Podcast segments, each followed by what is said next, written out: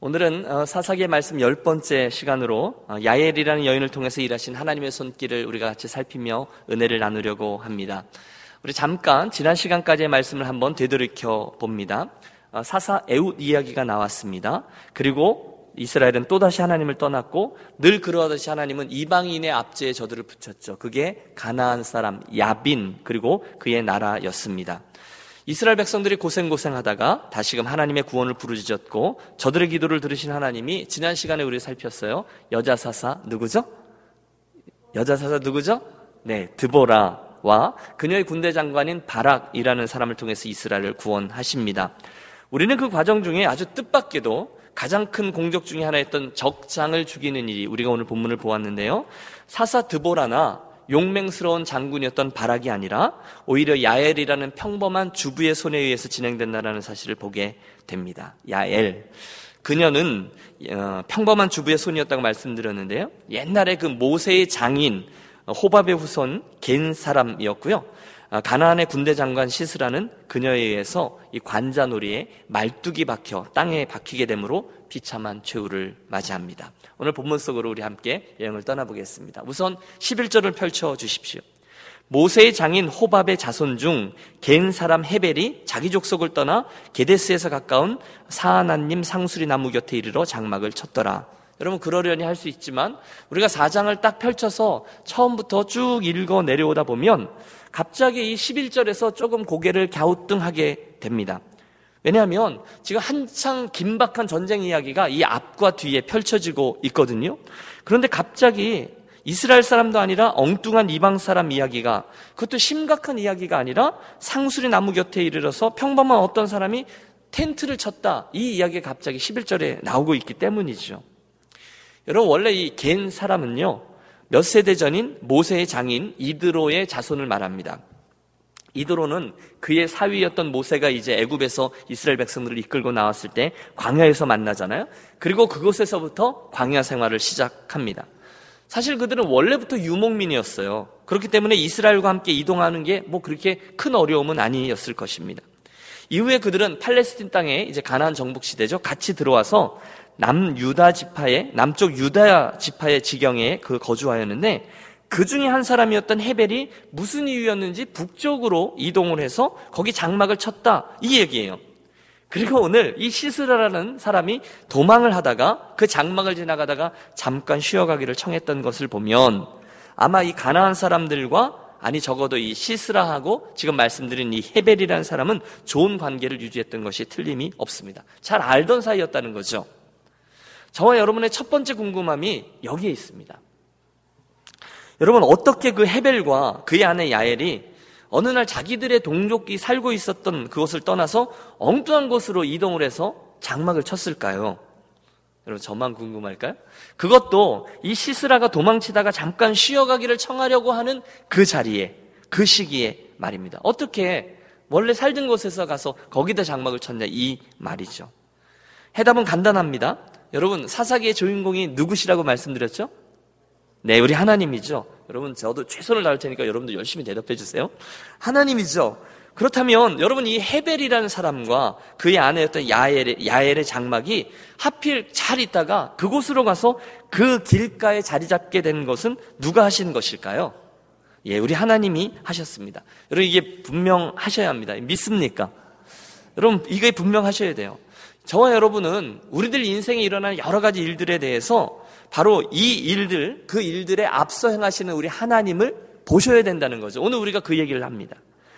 하나님의 섭리가 있어요. 때로는 아무런 의미가 없는 것 같아도 이해가 안 되는 일이기도 하지만 만사에는 하나님의 인도하심이 있습니다. 여러분 이게 분명하셔야 됩니다. 제가 종종 여쭙잖아요. 여러분 오늘 저와 여러분이 유니온교회 공동체에서 만나 함께 주님을 섬기며 달려나간다. 누구의 섭리일까요? 예, 하나님의 섭리입니다. 또 어, 여러분의 이민은 어떻습니까? 여러분 어쩌다가 캘리포니아 정착하셨습니까? 또 어떤 분들은 다른 곳으로 돌아서 이렇게 어, 오신 분도 계시잖아요.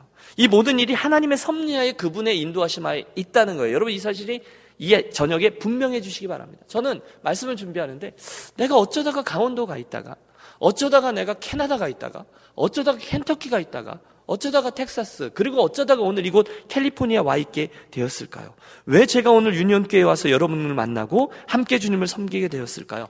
답은 다른 게 없습니다. 하나님의 인도하심 때문이죠. 여러분, 이게 분명하면요. 굉장한 일이 일어납니다. 왜냐하면 이게 분명하면 우리들의 앞길도 하나님께서 인도하실 것을 자연스럽게 믿게 되는 거죠. 만약 오늘 우리들의 삶이 그분의 섭리와 그분의 인도하심하에 있다라고 분명히 믿는다면 앞으로도 여전하신 하나님께서 그렇게 이끄실 것을 믿게 됩니다. 똑같은 원칙을 여러분에게 이 저녁 적용시켜 보십시오. 여러분 왜 이곳입니까? 왜 유니온입니까? 여러분 왜 그 가족 구성원이십니까? 여러분 왜 그 학교요? 왜 그 일이십니까? 오늘 왜 이런 상황이십니까? 여러분 좀 큰 그림으로 보십시오. 저와 여러분이 저 위에 하나님의 입장에 되어서 오늘 내 삶을 한번 바라봐 주십시오. 우리들의 인생길의 시작점과 끝점을 아시는 하나님께서 오늘 저와 여러분의 삶을 사랑으로 바라보시며 추적하시며 인도하고 계시는 거잖아요. 하나님은 우리들의 머리털까지도 다 세신받으셨다라고 말씀하셨고요. 참새 두 마리가 한 아시리온에 팔리는 것도 아시는 분이라 하셨습니다. 그렇다면 여러분 우리들의 믿음이 이 저녁에 새로워질 줄로 믿습니다. 이 밤이 그렇게 되는 거죠. 여러분 눈을 드십시오. 우리 삶을 지금 추적하고 계시는 하나님, 그날 야엘의 장막터를 남쪽에서 별 이유 없이 그곳까지 옮겨 놓으신 하나님의 섭리가 있다는 거죠. 그리고 우리들의 눈을 늘어서 그 하나님의 눈을 마주쳐 보세요. 오늘 왜 내가 이곳에서 이 일로 그러면 여러분 새로운 세상이 열리게 되죠. 분명코 하나님은 저와 여러분의 오늘 이곳 LA에서의 생을 당신의 선한 뜻을 이루기 위해서 인도하고 계십니다. 분명코 하나님은 저와 여러분의 인생을 통해서 당신의 영광을 이루기를 원하십니다. 그러므로 우리의 할 일은 부지런히 그분께서 나를 이 땅으로 부르시고 이 공동체 안에 두시고 이곳에 정착시키시고 이곳에 뿌리를 내리게 하시며 함께 주님의 몸된 교회를 이루게 하신 뜻을 우리가 분별해야 한다는 거죠. 그리고 이제는 그 뜻대로 사는 겁니다. 이게 오늘 야엘이라는 여인이 그곳에 장막을 쳤다라는 이야기 속에서 우리가 얻는 첫 번째 교훈입니다. 드디어 전쟁이 시작돼요.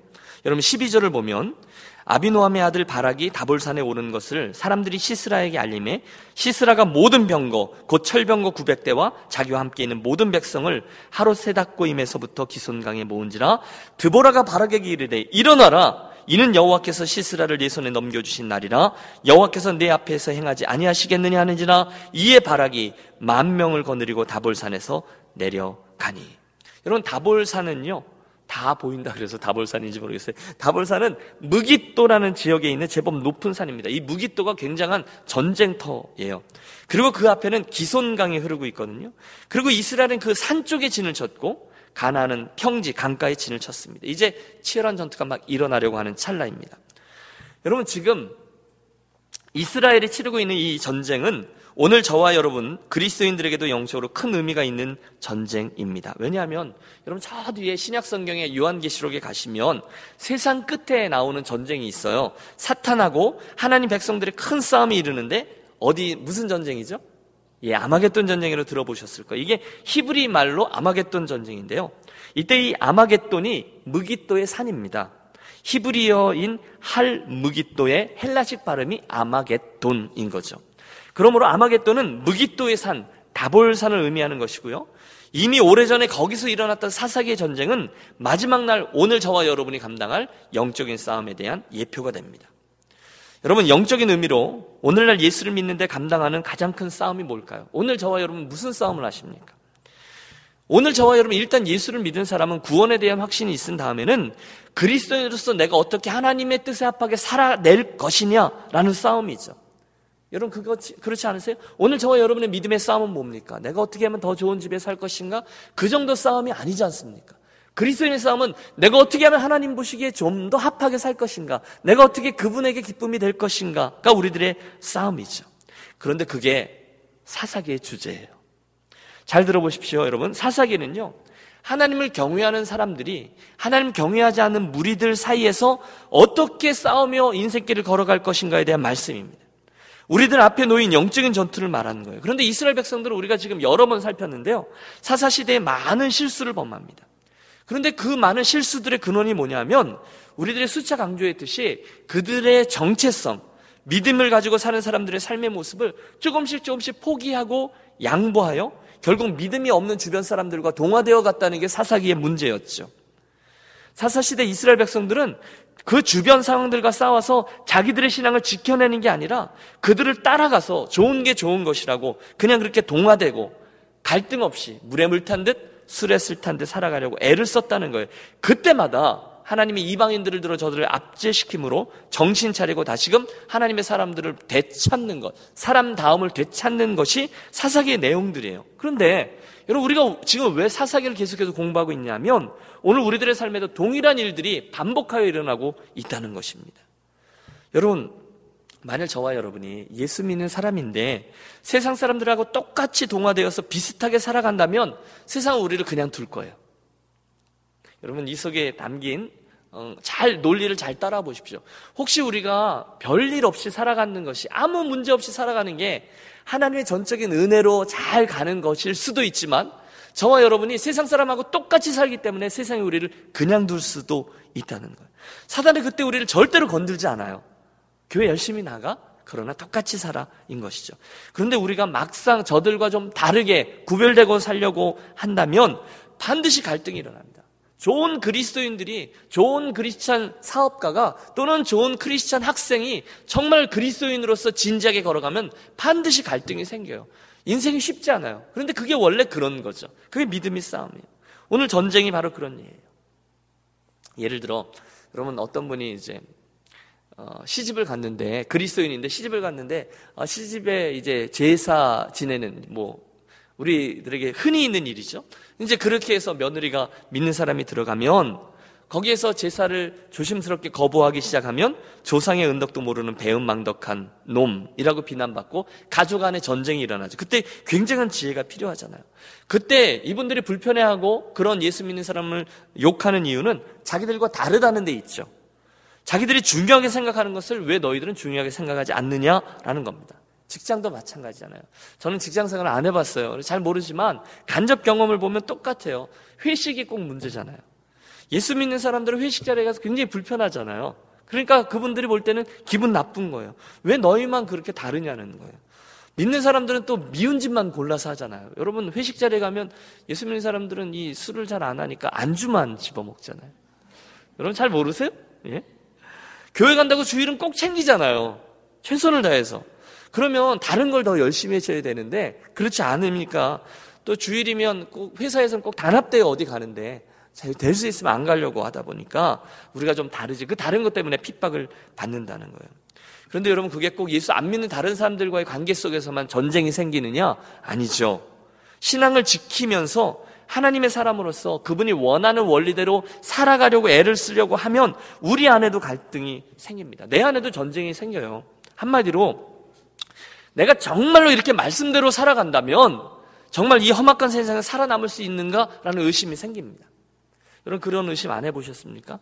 그냥 좋은 게 좋은 거지. 늘 내가 나라고 뭐 별나게 이렇게 나아가면 별 갈등이 생기지 않을 수 있는데 내가 정말 하나님의 사람이지 하나님의 방식대로 해봐야지 그러면 문제가 생긴다는 거예요.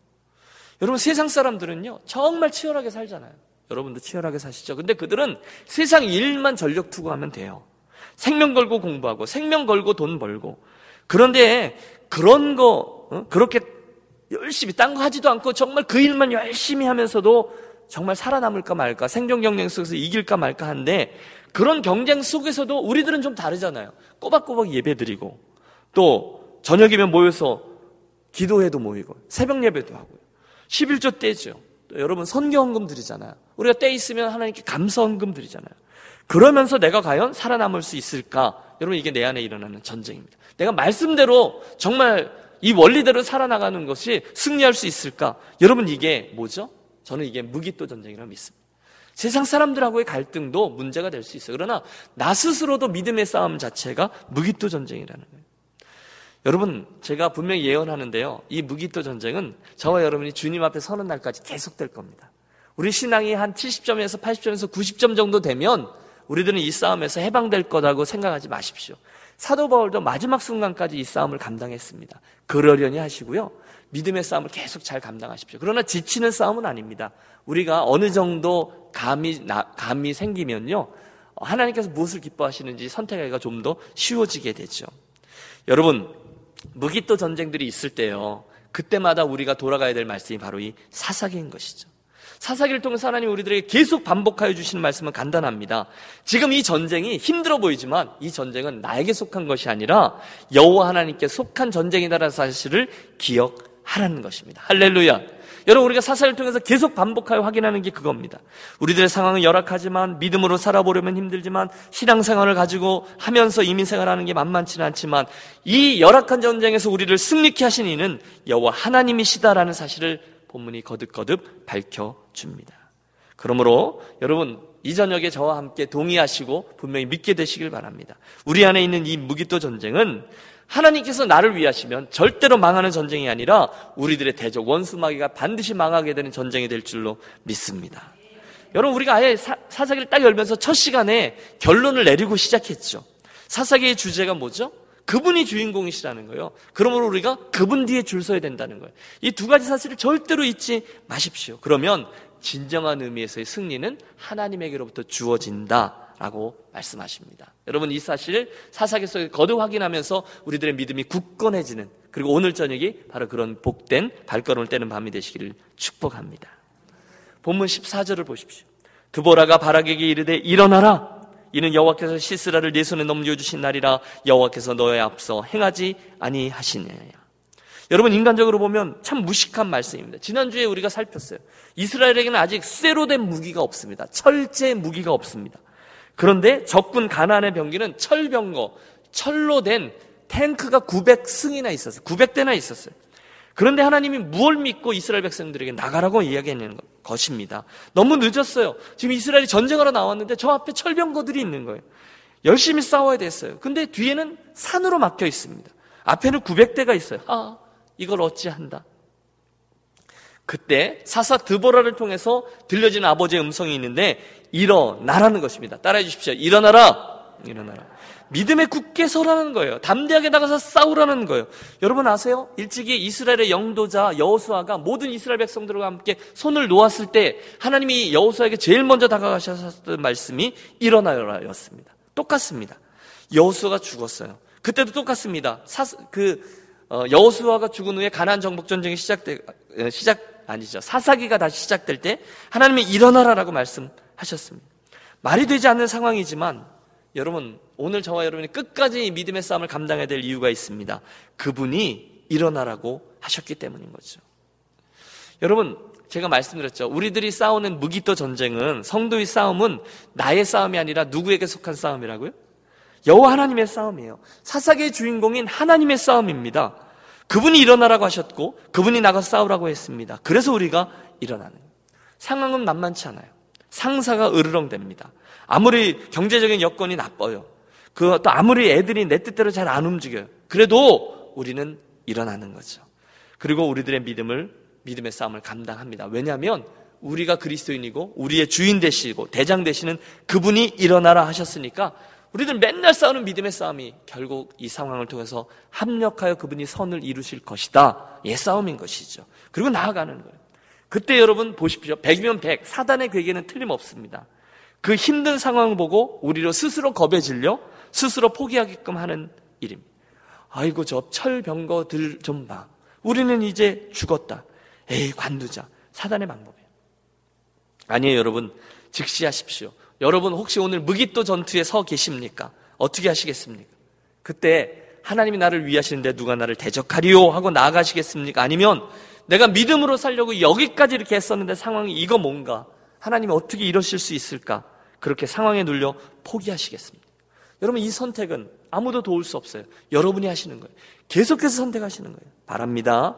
저는 여러분들께서 이 상황들마다 드보라를 통해서 주시는 하나님의 음성 일어나라 라는 말씀 때문에 기죽지 아니하고 끝까지 일어나는 신앙의 용사들, 자랑스러운 유니온 성도들이 되시기를 바랍니다. 물론 그 세세한 방법이 어떻게 될지 몰라요. 하나님이 어떻게 전쟁을 이끄실지 알지 몰라요. 여러분 누가 알겠어요? 한 번도 아직 안 살아봤잖아요. 끝까지. 어떤 일이 일어날지 몰라요. 하지만 여러분 저는 믿습니다. 하나님의 그날 이스라엘 백성들과 이 가나안 왕 야빈의 철병거 900대와의 전쟁 속에서 하나님의 전쟁 방법은요. 수백 가지, 아니 수천 가지, 아니 수만 가지나 됐을 거라고 저는 믿어요. 그 중에 하나님은 단 한 가지 방법만 쓰셨어요. 여러분 이 말씀이 여러분에게 큰 은혜가 되시길 바랍니다. 우리 하나님은 지략과 모략의 신이라고 말씀하셨어요. 이스라엘에게 행하신 방법은 한 가지 방법뿐이에요. 그렇지 않습니까? 여러분 얼마나 우리 우리 삶에 하나님의 놀라운 손길들을 경험하곤 합니까? 정말 기가 막힌 간증으로 그분 우리를 수렁에서 건져 주시며 수많은 간증거리들이 있게 하셨어요. 그때그때마다 특색이 있는 하나님 우리들을 수렁에서 건져 주시는 한 번도 실망시키지 않는 방법들은 정말 기가 막히다니까. 내가 전혀 생각해 보지 못한 일들이에요. 여러분 오늘 이 사사기 4장에는 어떻게 그들을 이끄셨는지에 자세히 기록이 되어 있지는 않아요. 하지만 우리가 어, 건너뛰겠지만 5장을 보면요. 이 전쟁이 일어난 후에 승리한 후에 드보라가 나가서 노래하거든요. 드보라의 노래가 나오고 바락의 노래가 나오는데 이 드보라의 찬양을 보면 하나님께서 그 기손 강가에 갑자기 엄청난 폭우를 내리세요. 그리고 순간적으로 강이 범람하게 되고요. 결국 그들의 모든 전차들이 진흙 구덩이에 빠집니다. 쓸데가 없게 되죠. 그리고 나서 기손 강가에 진을 쳤던 가나안 병사들이 힘겹게 강가로 헤쳐 나오고 이스라엘은 높은 곳에 위치하고 있어서 게임하듯이 진흙구덩이에서 나오는 가나안 병사들을 하나하나 선멸해 부립니다. 여러분, 아까 말씀드린 제가 수만 가지 방법 중에 딱 한 가지 방법을 쓰신 거예요. 비 많이 오게 하신 거죠. 사랑하는 여러분, 그날 그 하나님이 오늘 저와 여러분의 하나님이심을 믿고 기뻐하시기 바랍니다. 오늘 저와 여러분이 세상을 살아가다가 여러분 이런 상황에 처할 때가 참 많이 있어요. 너무 흔하게 어려움 속에 빠져요. 망연자실하게 될 때가 참 많아요. 어떡하냐? 큰일 났네. 여러분, 저와 여러분에게 예외는 없습니다. 그때 기억하십시오. 하나님은 우리 눈에 보이는 방법, 눈앞에 펼쳐질 수 있는 여러 상식적인 전쟁의, 그 전쟁의 방법 외에도 다른 수많은 승리의 방법들을 가지고 계십니다. 하나님 돌아가시지가 않았어요. 그러므로 여러분, 우리들이 흔히 하는 일, 상황이 어렵기 때문에 하나님이 돌아가시지 않았다는 사실을 까먹고 내 혼자 최악의 시나리오를 쓸 때가 참 많이 있어요. 그 자리에 털썩 앉아갖고 나는 다 죽었다. 저 기선 강가에 서 있는 전차 부대를 보면 다리가 후달린다. 여리고 성 안에 있는 사람들을 보면 우리는 메뚜기 같다. 우리는 다 죽었다. 그런데 여러분 그때 우리들의 믿음의 싸움이 필요한 거죠. 우리의 마음이 그렇게 흘러내려가지 아니하도록 지켜내십시오. 절망하지 마십시오. 우리들의 절망은 절망이 아닙니다. 진짜 절망은 하나님이 우리를 포기하면 그땐 절망이지만 하나님이 나를 포기하지 않았으면 전 절망이 아닌 것이죠. 하나님이 그런 표현도 쓰셨어요. 젖먹, 어미가 젖먹이 아이를 잊을 수는 있어도 혹시 어미는 그 젖먹는 아이를 잊을지 몰라도 나는 너희를 절대로 잊지 않으리라. 그분은 햇세대 하나님이에요. 극률에 많으신 하나님. 그러므로 여러분 첫 번째 결론입니다. 오늘 입술로 범죄하고요. 실망을 표하고요. 이럴 수는 없어. 하나님을 원망한 후에 세상에 굴복하는 그런 성도는 우리 유니온 가운데, 우리 유니온 가족 가운데 한 분도 없으시기를 주님의 이름으로 권합니다. 자, 우리들의 시선을 마지막 장면으로 돌려보시죠. 이제 가나안 군대 장관 시스라와 그들의 군대가 완전히 패망합니다. 철병구 구백승은 무용지물이 됐고요. 자신감도 잃었고요. 저 앞에서 자기의 병사들이 하나 둘씩 이스라엘 백성들의 칼에 의해서 쓰러져 갑니다. 이 모든 상황을 지켜본 시스라가 도망을 가요. 그리고 어찌어찌해서 겨우 이스라엘의 포위망을 뚫고 그 장군이 걸어서 도보로 도망에 성공합니다. 오늘 17절과 18절을 좀 펼쳐 주십시오. 이제 드디어 야엘을 만나요. 같이 읽습니다. 시스라가 걸어서 도망하여 겐사람 헤벨의 아내 야엘의 장막에 이르렀으니 이는 하솔왕 야빈과 겐사람 하벨의 집 사이에는 화평이 있음이라 야엘이 나가 시스라를 영접하며 그에게 말하되 나의 주여 들어오소서 내게로 들어오시고 두려워하지 마소서 하며 그가 그 장막에 들어가니 야엘의 이불로 덮으니라. 여러분 무슨 얘기입니까? 생명을 살리기 위해 지금 시스라가 열심히 도망했어요. 겨우 한숨을 돌렸어요. 드디어 따라오는 사람들을 다 떠돌렸습니다. 그런데 마침 그곳에 안전하다라고 생각한 그곳에 평소에 잘 알고 지내던 야엘의 장막이 있는 거예요. 아, 안주인이 나와서 들어오라고 하니까 들어가요. 지친 몸 잠깐 쉬라고 이불을 깔아주니까 이불도 덮어줍니다. 또 목이 마르다 가니까 젖부대를 열어서 우유까지 가져다 줘요. 그러니 여러분 온몸의 긴장이 풀리지 않았겠어요? 잠깐 잠을 청하고 또 도망가야 되겠다 생각해서 혹시 누가 찾으면 나 없다고 해라 부탁하고는 그의 인생의 마지막 잠을 청합니다. 깊이 잠듭니다. 그리고 영원히 잠듭니다. 21절. 그가 깊이 잠드니 헤벨의 아내 야엘이 장막 말뚝을 가지고 손에 방망이를 들고 그에게로 가만히 가서 말뚝을 그 관자놀이에 박으니 말뚝이 꿰뚫고 땅에 박히니 그가 기절하여 죽으니라. 여러분 정말 공포 영화죠. 호러 영화예요. 여러 어떤 분들은 여기에서 아니 여자가 어떻게 그런 무시무시한 일을 할 수 있어? 라고 얘기할 수 있죠. 여러분 그런 말씀하지 마십시오. 여러분 이 세상에 가장 무서운 사람은 여자입니다. 여러분 혹시 아직 그거 모르셨어요? 게다가 유목민 여자들은요 장막 치는 일은 선수였습니다. 그러니까 말뚝을 여기저기 박아서 장막 장막 치는 늘상 하는 일이에요. 식은 좀 먹기니까 움직이는 동물이 아니라 이미 잠들어 있는 사람의 머리에다 대고 말뚝을 박는 것은 어? 그건 일도 아닌 거죠. 여러분 혹시 절대로 여자를 우습게 보시지 마시길 바랍니다. 오늘 이 여인은 망둥, 몽둥이와 말뚝을 사용했지만 여러분이 가까이 있는 그 여인이 어떤 것들을 잘 사용하는지를 잘 따져보십시오. 어? 부엌에 가보십시오. 친숙한 것들이 부엌 칼, 포크, 가스렌지, 다리미, 다 무시무시한 흉기인 거죠. 여러분 그것들을 선하게 사용해서 다행이지 그 사람 혹시 그 사람이 악한 마음을 먹으면 세상의 역사는 순식간에 달라지는 거죠. 결국 여러분 이 무기토 전쟁의 클라이막스는 여자 야엘의 이야기로 맺어집니다. 맨 처음에 제가 야엘의 가족들이 마침 그때 그들의 장막을 북쪽으로 올라가 친 그 이유에 대해서 말씀드렸죠. 사사기의 주인공 하나님의 섭리 때문이었습니다. 그리고 하나님은 한순간에 여바, 이방 여인의 손을 들어주심으로 당신의 크신 능력을 보여주셨습니다. 여러분 마지막 포인트는 이겁니다. 이 야엘이라는 여인이 늘 전쟁을 준비해서 준비한 여인이 아니었다는 거예요. 그녀는 단지 자기의 장막을 열심히 박던 여인이었어요. 주부였어요. 하지만 그녀는 자기의 그 실력으로 이스라엘의 대적 시스라를 해치워 버렸습니다. 그렇다면 오늘 저와 여러분에게 있는 달란트들 가지고 하나님의 일에 어떤 일이든지 넉넉히 감당할 수 있을 것입니다. 특별한 것이 아니어도 돼요. 그것이 무엇이든 우리들에게 있는 은사든 성품이든 소유든 시간이든 하나님을 위해서 잘 쓰겠다는 선한 태도를 가지고 계십시오. 그러면 저와 여러분은 나도 모르는 사이에 하나님의 선한 일에 축복의 흐름 속에 선한 도구로 사용되게 될 것입니다. 오늘 본문의 야엘처럼 말입니다. 말씀을 정리하고 기도하려고 합니다. 오늘 우리는 야엘의 장막이 그곳으로 옮겨졌다라는 사실을 통해서 오늘도 내 삶을 여전히 섭리하고 계신 하나님을 보았습니다. 그분이 우리 삶의 주인공이라는 거죠. 두 번째, 우리는 이 세상에서 하나님의 백성으로 살아가야 하는 하나님의 백성이다라는 정체성을 기억했습니다. 그 정체성을 지키기 위해서 오늘도 우리가 감당하고 있는 게 있어요. 무기또 전쟁입니다. 따라해주세요. 무기또 전쟁. 걱정하지 마십시오. 이 전쟁은 하나님께 속한 전쟁입니다. 만일 우리가 하나님의 손길을 정말로 의지하면 하나님은 그 전쟁에서 승리를 취할 수 있도록 하는 수만 가지의 방법을 가지고 계신 모략과 지혜의 하나님이십니다.